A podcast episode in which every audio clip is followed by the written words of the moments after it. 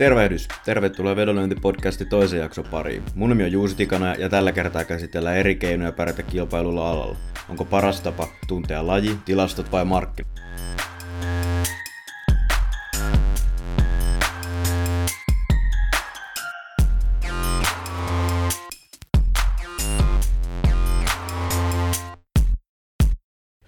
Edellisessä jaksossa me käytiin vedonlyöntiä läpi hiukan yleisemmin ja vähän tätä podcastia sivuttiin siis samalla ja tiivistettynä voidaan sanoa, että vedonlyönti on erittäin hyvä harrastus tai ammatti ja potentiaalisesti toimii hyvänä tulonlähteenä tai lisätulonlähteenä, mutta se ei tule kenellekään helppoa, koska vedonlyönti on loppupeleissä miinussumma peliä.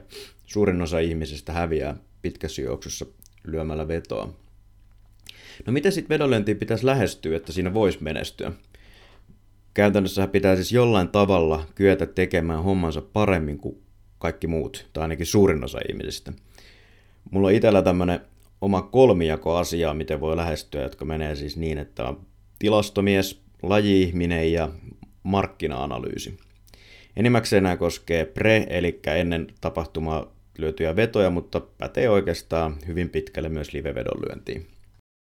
Ensimmäinen tämmöinen vedonlyöjätyyppi tai toisin sanottuna niin tapa lähestyä vedonlyöntiä, niin on tämmöinen laji-ihminen, nimetään sen laji Niiloks tässä näin, ja Pointtina siis se, että se tuntee sen lajin, pelaajat, joukkueet todella todella tarkasti, ymmärtää hyvin taktiikat ja kaikki lajin lainalaisuudet ja kaikki, kaikki mahdolliset asiat. Eli tarkoitan siis sitä, että vaikka otetaan esimerkiksi valioliika, aika moni tuntee tosi hyvin valioliikan, voi olla vaikka HC-fani katsoa kaikki ottelut ja näin poispäin, mutta silti se ei kovin usein riitä. Eli täytyy muistaa, että vedonlyönnissä niin pitkässä juoksussa on kuullut, että 99 prosenttia ihmisistä häviäisi rahaa. Joten on selvää, että jos olet vaikka top 90 prosentissa, eli viimeisessä 10 prosentissa, niin on se aika hankalaa pelkällä lajituntemuksella silloin pystyy, pystyy tekemään rahaa pitkässä juoksussa. Käytännössä pitää löytää jonkunnäköinen oma kulma, eli esimerkkejä voisi olla vaikka pienemmissä lajeissa ehkä jotain sisäpiirin tietoa, enkä tarkoita nyt mitään pesäpallosopupelejä, vaan niin kuin vaikka, että tietää muita paremmin loukkaantumisista tai ymmärtää niin kuin joukkueen, joukkueen tason ja tällaiset, tällaiset paremmin. Ja sitten toinen on sitten, että tuntee läpikotaisesti joukkueiden pelaajien ja niin kuin tällä kaikki ne pelityylit tuntee sen ja valmentajan ja kaiken tuntee todella hyvin, jolloin pystyy esimerkiksi löytämään vaikkapa hyvän paikan, että nyt Manchester United pelaa tälleen ja tälleen ja Manchester City ja näin ja näin ja sen takia Manchester City tulee, tulee murskaamaan Unitedin. Sitten kolmas voisi olla esimerkiksi, että ymmärtää ymmärtää tekniikkaa, sen lajin tekniikkaa todella hyvin. Eli hyvä esimerkki tenniksestä, vaikka ymmärtää esimerkiksi sitä lyöntitekniikkaa ja ymmärtää tavallaan, että joku on lyönyt jollain tavalla viime kuukaudet ja sen takia on pelannut selkeästi huonommin ja nyt on päässyt taas siihen tekniikkaan kiinni ja sen takia niin pystyy sitten päätellä sen pelaajan päivän kuntoa. Joku mäkihyppy varmasti samalla ja esimerkkejä löytyy varmasti useita. Sitten kolmas, kolmas vaihtoehto sitten on tämmöinen, kun tuntee tavallaan sen otteluohjelman ja sen lajin yleisesti psykologian otteluohjelman taustalla, eli kaikki letdownit jenkkilajeissahan on aika yleisiä, ja yleisurheilussa, hiihdossa, kunnon ajoittaminen, arvokisoihin jne. Eli tavallaan ymmärtää sieltä, että minkä takia joku ei ole pelannut jossain, jossain ottelussa tai turnauksessa hyvin, ja sitä kautta sit pystyy tekemään paremman arvion siitä, mikä se tulevaisuudessa on. Näillä ihmisillä pitää olla myös jonkinlainen laskukone päässä käytännössä, koska joka tapauksessa, vaikka ei sinänsä perustaisi sitä niin, kuin niin paljon pelkille luvuille sitä vedonlyöntiään, niin pitää kuitenkin osata suhteuttaa se osumistodennäköisyys kertoimiin. Eli pakkohan siinä ei niin kuin sinänsä ole mitään semmoista tiettyä algoritmia olla, millä laskee, mutta se helpottaa. Ja sinänsä se ei välttämättä tuo olemaan mikään älytön ongelma. Tämä on siis todella hankalaa mun mielestä, mutta aika hyvin ihmisille tulee sellainen tavallaan mututuntuma siitä, että mitä sen kertoimen nyt pitäisi olla. Eli sanotaan vaikka, niin kuin, että viimeksi vastaavassa ottelussa oli 1,8 kerroin ja nyt on 1,9, niin siitä voi sitten ehkä päätellä, että tässä ei nyt ole ihan kaikki kohdallaan ja sit siitä sitten taas miettiä, että onko tässä jotain eri lailla kuin edellisessä kohtaamisessa. Isoin etu tässä laajassa lajituntemuksessa vedonlyönnin suhteen on se, että vedonlyönnissähän loppujen lopuksi etsitään niin kuin yksittäisiä tapahtumia, erikoistapahtumia, ei niinkään sitä, että, että tota, se on tavallaan on helpompi määrittää sen joukkueen perustaso kuin se, että minkä takia se joukkue tai pelaaja tulee juuri tässä seuraavassa tapahtumassa menestymään. Eli minkä takia se just tänään menestyy tai ei menesty, niin se on varmasti tällaiselle niin kuin laji-ihmiselle ehkä helpoin löytää tämmöinen erikois, erikoistapaus. Miinuksena sitten taas niin ehkä isoimpana on se, että just et ei osata laskea niitä arvioita. Koskee myös sitten ihan niin tämmöisiä perusmuotoja, mutta sitten myös varsinkin vaikka jotain tasoitusvedonlyöntiä, niin, niin voi olla sitten aika hankala, hankala tavallaan lähteä, jos ymmärtää voimasuhteesta suurin piirtein, mutta on aika vaikea lähteä kuitenkin monen sanomaan, että onko tämä nyt 70 vai 66 prosenttia, kun tämä pelaaja voittaa, ja sitten jos taas siihen jotain tasoitus ja, tasoitus ja tämmöisiä ottelumaalimäärävetoja ja kaikkea muuta aletaan lisäämään, niin se voi mennä vielä hankalammaksi. Ja sitten toinen on sitten subjektiivisuus, että tavallaan ne omat mieltymykset, mahdolliset ajatusharhat vaikuttaa siihen siellä taustalla. Eli on, on pidettävä niin kuin mieli todella kirkkaana ja oltava vahva ja, ja tavallaan niin kuin pitää olla erittäin hyvä itsetuntemus, että pystyy, pystyy tälleen menestymään. Lisäksi todettakoon vielä se, että vedonlyönti tosissaan volyymi, volyymi peliä monella tapaa, niin tämä on myös kaikista työläin.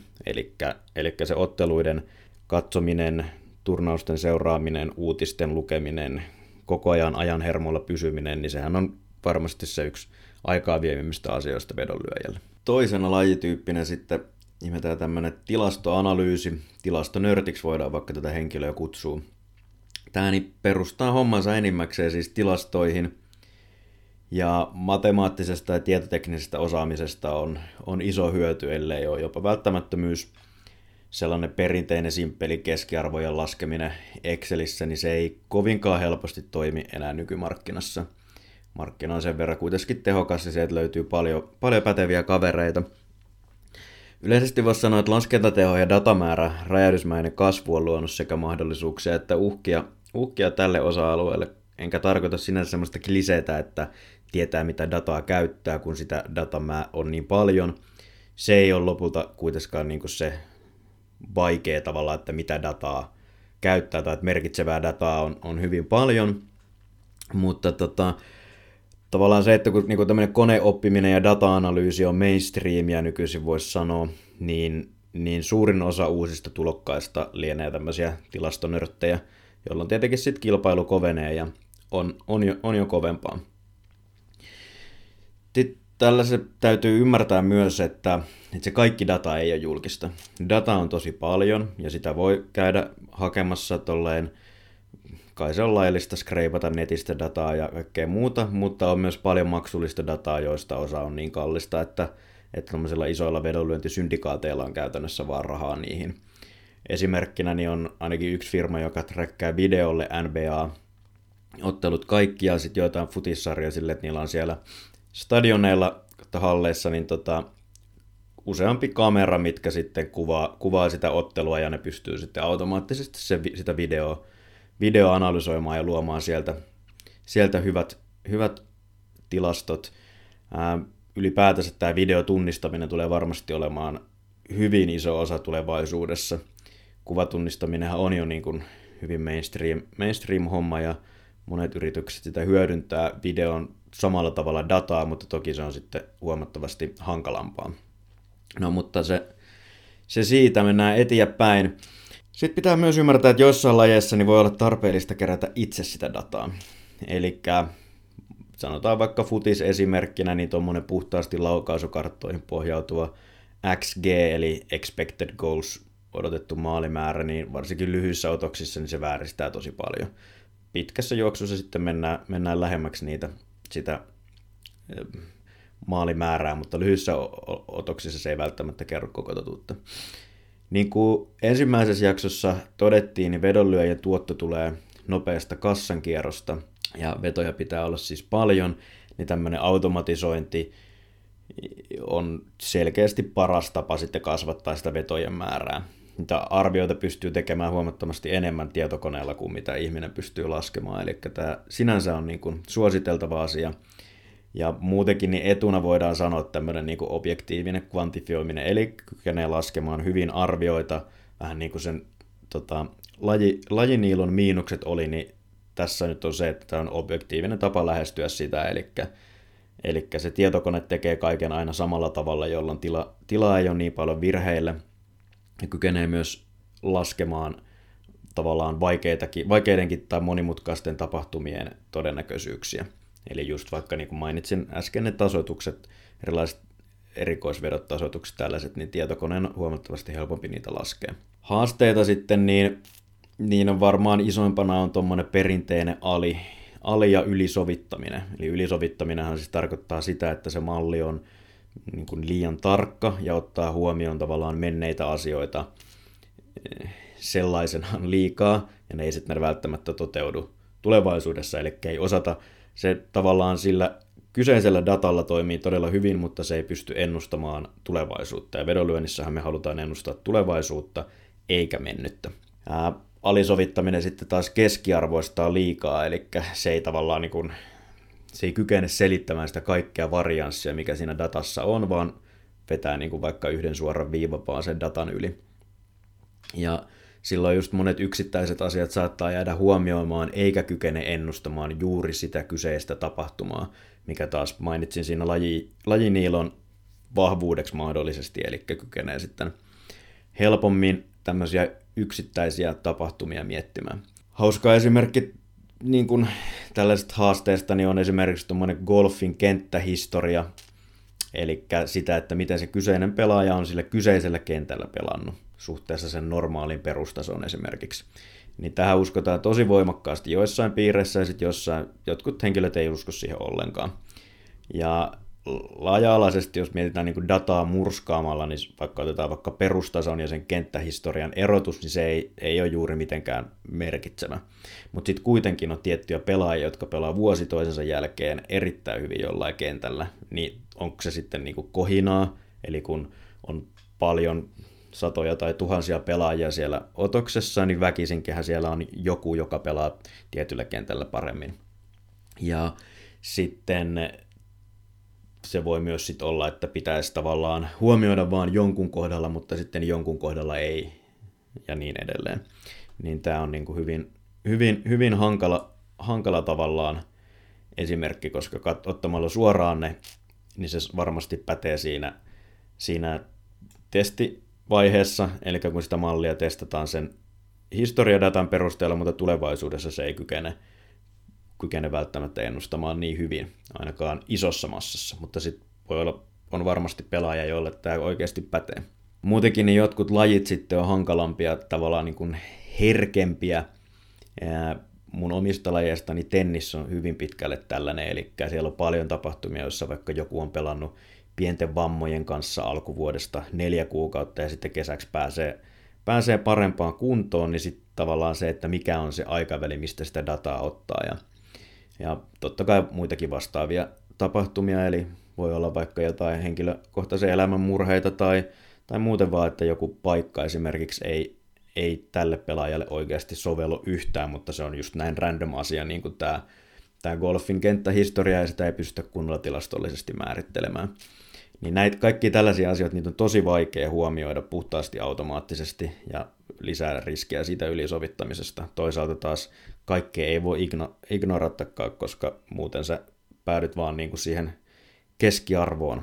Todettakoon vielä tähän loppuun sitten semmonen, että totta kai myös tämän tilastonörtin täytyy pystyä erottumaan muista. Eli jos kaikilla on samat parametrit ja samat arviot, niin tekemällä eri tavalla tai päinvastoin, niin saattaa päästä mahdollisesti parempaan, parempaan lopputulemaan vedonlyönnin kannalta. Jotkut sinänsä järkevät asiat, jos ne ylipainottuu markkinalla, niin voi, voi tavallaan jopa vääristää niitä arvioita, kun tavallaan se, se on liian voimakkaasti siinä hinnassa silloin mukana, jolloin tavallaan jos sä otat sitä huomioon, niin sä et välttämättä vedonlyönnillisesti pärjää, vaikka se sun malli voisikin toimia kohtalaisen hyvin, syystä siis, että kaikkien täydell- arviot on loppujen lopuksi epätäydellisiä.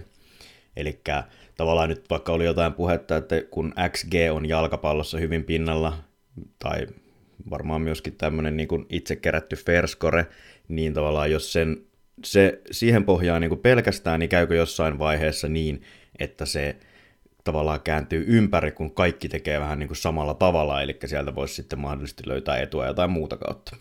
Sitten kolmas vedonlyöjä tyyppi, niin on mulla tämmöinen markkinamies. Eli ideana on se, että pyritään markkinoita lukemalla niin ennustamaan tai poimimaan hyviä vedonlyöntikohteita. Tämä on periaatteessa vähän samaa kuin rahoitusmarkkinoilla on paljon tämmöisiä tradereita, jotka tekee sitten teknistä analyysiä.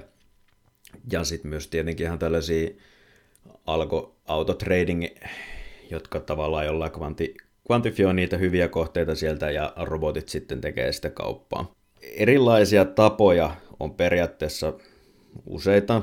Mainitaan nyt tässä joku, eli yksi esimerkiksi voisi olla se, että seuraa markkinaliikkeitä ja hyödyntää hitaammin reagoivia vedonvälittäjä, eli vaikka että Pinnaklella ja pörsseissä ja muualla näissä nopeasti, nopeasti reagoivissa, minne saa isoilla panoksilla pelata, niin, niin tota, siellä tippuu kertoimet, ja sitten vaikkapa sanotaan, että vihreä, vihreä logoisella stokelaisella firmalla, niin kerroin pysyy samana, niin sitten lyö sen sinne firmaan sen, sen vedon. Eli tavallaan matkii siinä sitten, sitten muiden toimintaan.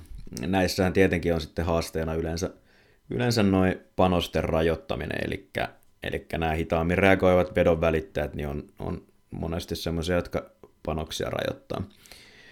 Ää, sitten toinen niin muodostaa niin kuin markkinoiden päälinjoista, eli esimerkiksi vaikkapa ottaa markkinoiden tämä niin kuin ottelun voittotodennäköisyydet ja sitten sen lisäksi niin siihen ottaa sitten mukaan noita maalimäärävetoja ja näistä sitten muodostaa arvion vaikkapa ottelutuloksille nytten ja pelaa sen avulla monivetoa tai jotain erikoiskohteita, tämmöisiä proppivetoja tai muuta. Eli tavallaan tekee vahvemmista päälinjoista niin arviot sinne heikom, heikompaan ja kykenee tekemään sen paremmin kuin muut. Niin. Sitten kolmas voi esimerkiksi semmoinen, että ennustaa aiempien liikkeiden perusteella tulevia. Eli markkina voi hyvinkin olla epätäydellinen jossain vaiheessa sitä, sitä kun se kohde on auki, mutta yleensä se päätöskerroin on, on aika vahva indikaattori, niin tavallaan jos pystyy, pystyy arvioimaan sen, että mihin ne isot pojat lopussa sen kertoimen korjaa, niin luultavasti pääsee aika, aika hyvään tulokseen markkinoille on tulossa vielä tuommoinen oma, oma jaksonsa, joka sitten ehkä auttaa ymmärtämään tätä, tätä ja näitä esimerkkejäkin enemmän. Mutta että voidaan siis sanoa tosissaan, että ne, ne close-kertoimet, eli ne päätöskertoimet, mitkä on se viimeinen, viimeinen kerroin, millä pelataan sitä ennen ottelua alkua, niin ne on, ne on yleisesti tosi tehokkaat. Tämmöiselle markkinamiehelle niin isoimpina riskeinä varmaan on sitten semmoiset, että, että se markkina muuttuu jollain tavalla – tai että on joku vähän erikoinen tapahtuma just sillä hetkellä ja sitä ei tavallaan osata heti ottaa huomioon, kun se laji, se osaaminen, seuraaminen on vähäisempää. Lisäksi tietenkin sitten se, että se kaikki data on kaikkien saatavilla, jolloin ne edut ehkä katoo hiukan nopeammin. Toisaalta tämä on myös aika hankalaa hommaa, että jos siihen tällä hetkellä pystyy, niin ehkä se ne ei välttämättä kuitenkaan ihan yön yli katoa.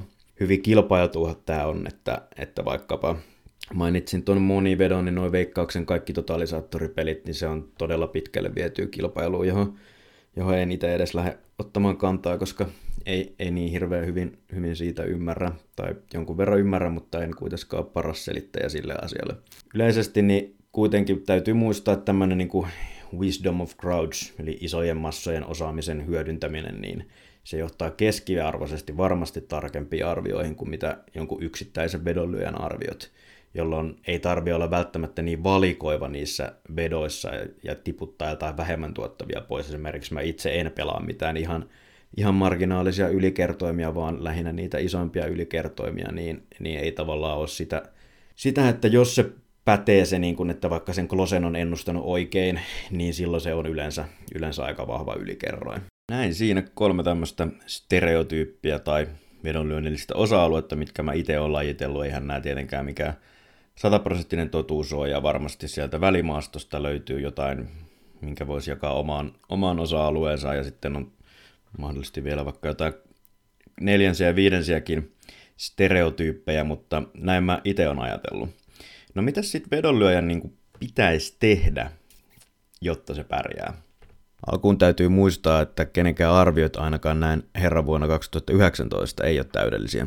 Periaatteessa varmaan olisi mahdollista, että joku päätyisi jossain vaiheessa täydelliseen arvioon, mutta aika paljon erilaista mallinnusta pyörittäneenä sanoisin, että tuskin koskaan tulee tapahtumaan. Eli jokainen voi siis pärjätä omalla tyylillään, kunhan siis vetää just nimenomaan sillä omalla tyylillä ja löytää sen oman edun.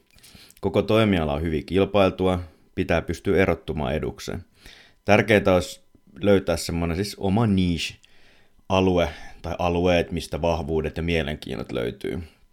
Eikä kannata ainakaan alkaa esittämään mitään, mitään muuta kuin on. Et tavallaan henkilö, joka ei, ei, ei koodaa eikä yhtään kiinnostunut tai valveutunut matemaattisesti, niin ei kannata varmaan alkaa ryhtyä opettamaan mitään neuroverkkoja. Tai voi ehkä, mutta se voi olla aika pitkä ja kivinen tie, että sillä vedonlyönnissä pärjää. Yleisesti sanoisin, että, että kannattaa hyödyttää näitä kaikkia kolmea osa-aluetta. Eli se laji-ihminen voi päästä selkeästi parempiin tuloksiin, kun pohjaa perusarvionsa johonkin simppelinkin data-analyysiin, joka sitten sen perusarvion aina tekee, ja sitä pääsee sitten ehkä sitten vaikka mutulla muokkaamaan siitä. Ihan puhdas mallintaminen voi olla tosi hankalaa, jos se ei ymmärrä lajia, ja markkinoistahan nyt kuka tahansa, tahansa voi ottaa oppia, ja myös, myös niin kuin sitä, että on mahdollista arvioida, että miten se markkina huomioi jonkun asian. Esimerkiksi vaikka niin tämä golfin kenttähistoriaa, niin sitähän voi tutkia sen mukaan, että kuinka markkina huomioi, jolloin sitten tavallaan päästään ehkä miettimään sitä, että kuinka paljon sitä pitää huomioida.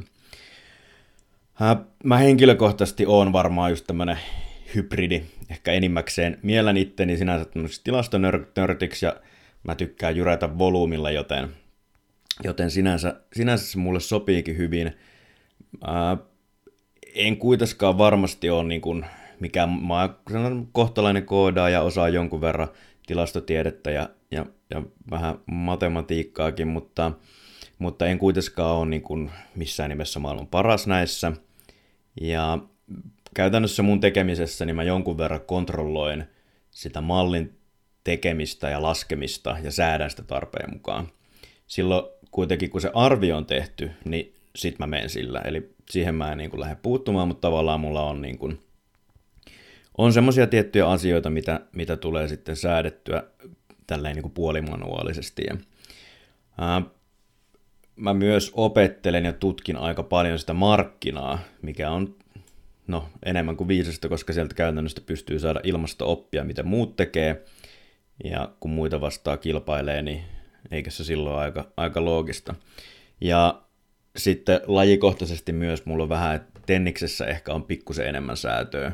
Golfissa mä vähän silleen, ehkä voisi sanoa, että sanity checkkaan asioita, eli tarkoitan sitä, että mä jotain vaikka lyhyemmän aikavälin dataa vähän katon sieltä silleen manuaalisemmin ja mietin, että onko tässä nyt sitten oikeasti mitään, mitään järkeä, että pitäisikö vetää vähän pidemmällä ajanjaksolla, mutta Tenniksessä, kun siinä on niin paljon semmoisia yksittäisiä tekijöitä enemmän, niin, niin sitä tulee enemmän, enemmän tota, säädettyä manuaalisesti ja mietittyä. Ää, väittäisin, että tämmöinen lähestymistapa on, on, on hyvin yleinen. Eli muun suositukset, niin yksi, luota omiin vahvuuksia, ole oma itsesi, tämmöinen aika nykyaikainen tämmöinen life coach, life coach, coach Instagram vinkki. Sitten kaksi, niin tiedosta omien vahvuuksien lisäksi myös ne omat, omat ja menetelmien heikkoudet, jolloin tavallaan sä pystyt ehkä vaikka kehittämään omia hommia ja sitten myös tavallaan se, että vaikka jos sulla on joku heikkous, niin sä ehkä pystyt silleen träkkäämään ja alkaa skippaamaan vaikka tietynlaisia vetoja tai muuta. Ja kolmas, niin ota oppia näistä kaikista, kaikista kolme eri, kolmesta eri osa-alueesta. Noin siinä kaikki tältä erää. Kiitos ja hienoa, hienoa, jos jaksoit tänne asti kuunnella. Ja iso kiitos myös se ava- avausjakson kuunnelleille ja somessa jakaneille. Aika positiivinen yllätys, että, että tavallaan se vastaanotto ja aika paljon tullut, tullut kuuntelua. Sinänsä nyt tiedä mikä on paljon ja, ja tuskin nyt tämmöisestä niin kuin näin tavallaan tämmöisestä pienestä erikoisaiheesta, kuin, niin kuin silleen mitään semmoista yleistä menestystä tulee, mutta kuitenkin niin, jos vertaa vaikka noihin mun golf-ennakkovideoihin, niin tota, huomattavasti enemmän, enemmän oli tuolla kysyntää. Toivotaan, että, että olisi laajaa kiinnostusta jatkossakin ja, ja tota, toivotaan, että tästä, saa, tästä nyt tästä kakkosjaksosta niin saisi jokainen ammattilainen tai amatööri jotain, jotain inspiraatiota omaa tekemiseen ja lähdetään tästä pikkuhiljaa viemään tätä tarinaa eteenpäin näin niin kuin yleisellä tasolla ja sitten pikkuhiljaa otetaan mukaan myös vähän yksittäisempiä ilmiöitä. Edelleen kaikki palaute ja ehdotukset niin innolla otetaan vastaan. Kiitos, kuulemme